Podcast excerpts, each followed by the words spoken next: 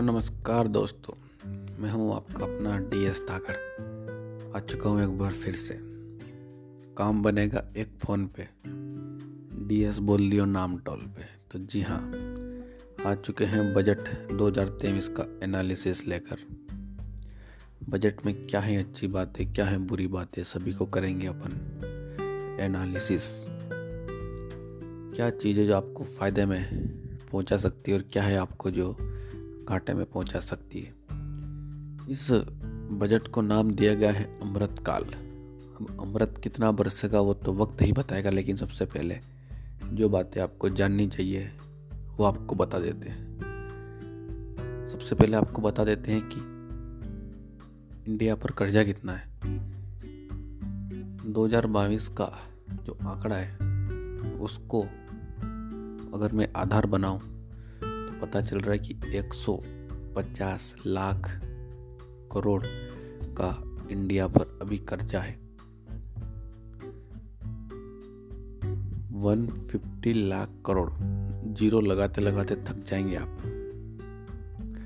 तो ये तो था कर्जा। और अभी जो बजट पेश हुआ है, इसमें कुछ इसकी जो मुख्य बातें हैं, वो आपको बताएँगे। सबसे पहले हम शुरुआत करते हैं कि जो एजुकेशन और हेल्थ का जो बजट है, उसमें थोड़ी सी कटौती की गई जो पिछले साल था, उसमें से कुछ परसेंटेज मतलब कुछ परसेंटेज से थोड़ा सा कम भी बोल सकते हैं उनको मतलब पॉइंट में परसेंटेज उनको कम किया गया है। तो ओवरऑल देखें तो पिछले साल से इस साल हेल्थ और एजुकेशन पर कम खर्च किया जाएगा। बजट में बताया गया है कि अगर आपकी आय, सालाना आय सात लाख रुपए से कम है तो आपको कोई इनकम टैक्स नहीं देना होगा। यह पहले पाँच लाख थी से बढ़ाकर सात लाख किया गया है। तो ये तो आपके लिए थोड़ी सी अच्छी खबर है।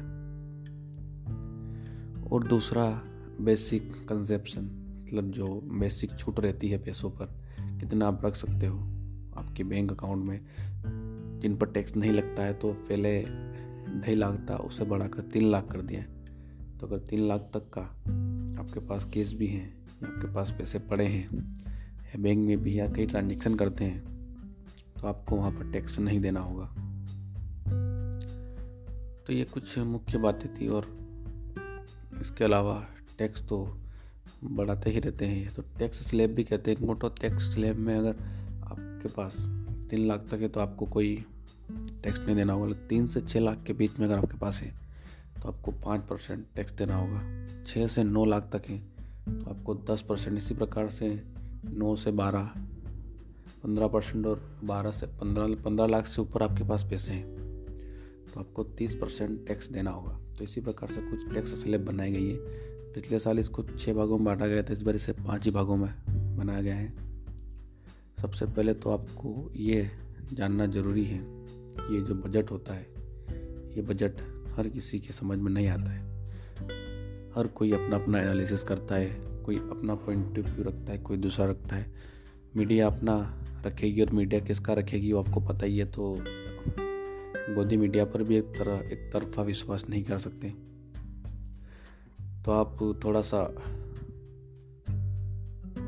अपने लेवल पे भी सर्च करें, काफ़ी जगह कंपेयर करें और फिर अपने नतीजे पर पहुँचें। हमारी तरफ़ से तो ये बजट जितनी उम्मीदें थी, उस पर खरा उतरता नहीं दिख रहा है। एवरेज बजट कह सकते हैं। ना कुछ ज़्यादा, ना कुछ कम। बीच का रह गया इसमें कुछ। लेकिन जो इसकी मुख्य बात है कि अनएम्प्लॉयमेंट अनएम्प्लॉयमेंट रेट आठ से नौ परसेंट के बीच पहुँच चुकी है। आखिरी सोलह महीने अभी यानी अर्थात लगभग डेढ़ साल में, पिछले जो डेढ़ साल में जो अनएम्प्लॉयमेंट रेट थी, उससे भी ज़्यादा अभी मतलब अब तक की सबसे हाई चल रही है, आठ से नौ परसेंट के बीच में तो बेरोजगारी दर काफ़ी ऊँची पहुँच चुकी है। नौकरियाँ देने के बारे में इसमें, इस बजट में कोई ज़िक्र नहीं किया गया है। अभी तक मोदी जी की वो दो लाख सॉरी दो करोड़ नौकरियाँ एक साल की, वो जाने कहाँ गुम हो गई अभी तो वही नहीं पता चल रहा है। कहाँ गया मतलब कहाँ गई वो नौकरियाँ, उसे जाके ढूंढो, कोई तो ढूंढो।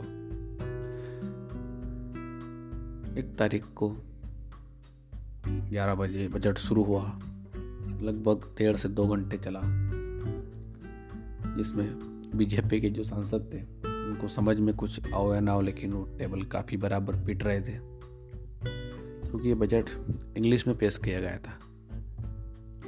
इंग्लिश के पीछे इंग्लिश में पेश करने के पीछे कहा जाता है कि भारत का बजट विदेशों में भी देखते हैं, इसलिए इंग्लिश में पेश किया जाता है। लेकिन जब विदेशों में बजट पेश होता है तो इंडिया में देखने के लिए वो हिंदी में तो बनाते नहीं है। तो अगर इंडिया की भाषा, मातृभाषा हिंदी है तो उन्हें हिंदी में ही पेश करना चाहिए। वो लोग ट्रांसलेट ट्रांसलेटर उनके पास होते हैं तो ट्रांसलेट करके भी समझ सकते हैं। लेकिन इंडिया वालों के पास, हर किसी के पास ट्रांसलेटर नहीं होते हैं। फिर उन्हें गोदी मीडिया का, गोदी मीडिया जो बताती है वही सुनना पड़ता है।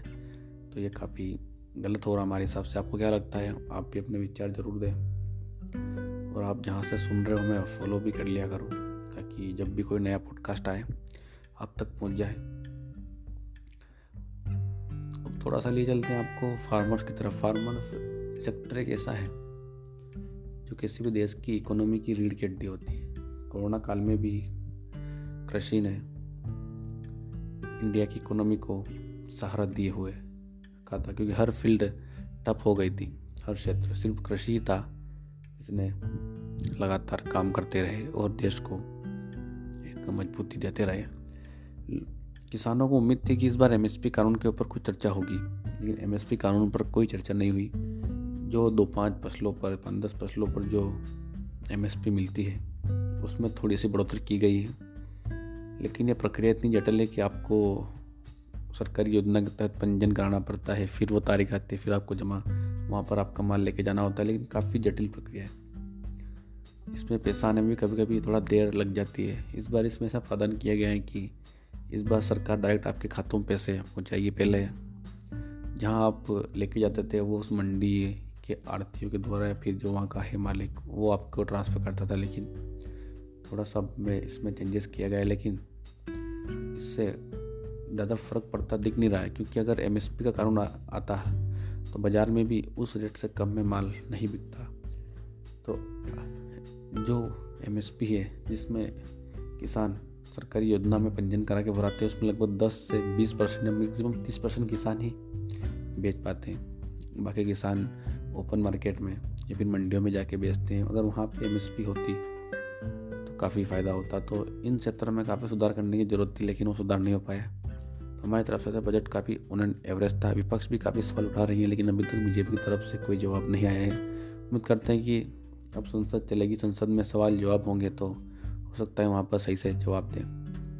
लेकिन इंडिया पे जो कर्जा है वो काफ़ी बढ़ चुका है।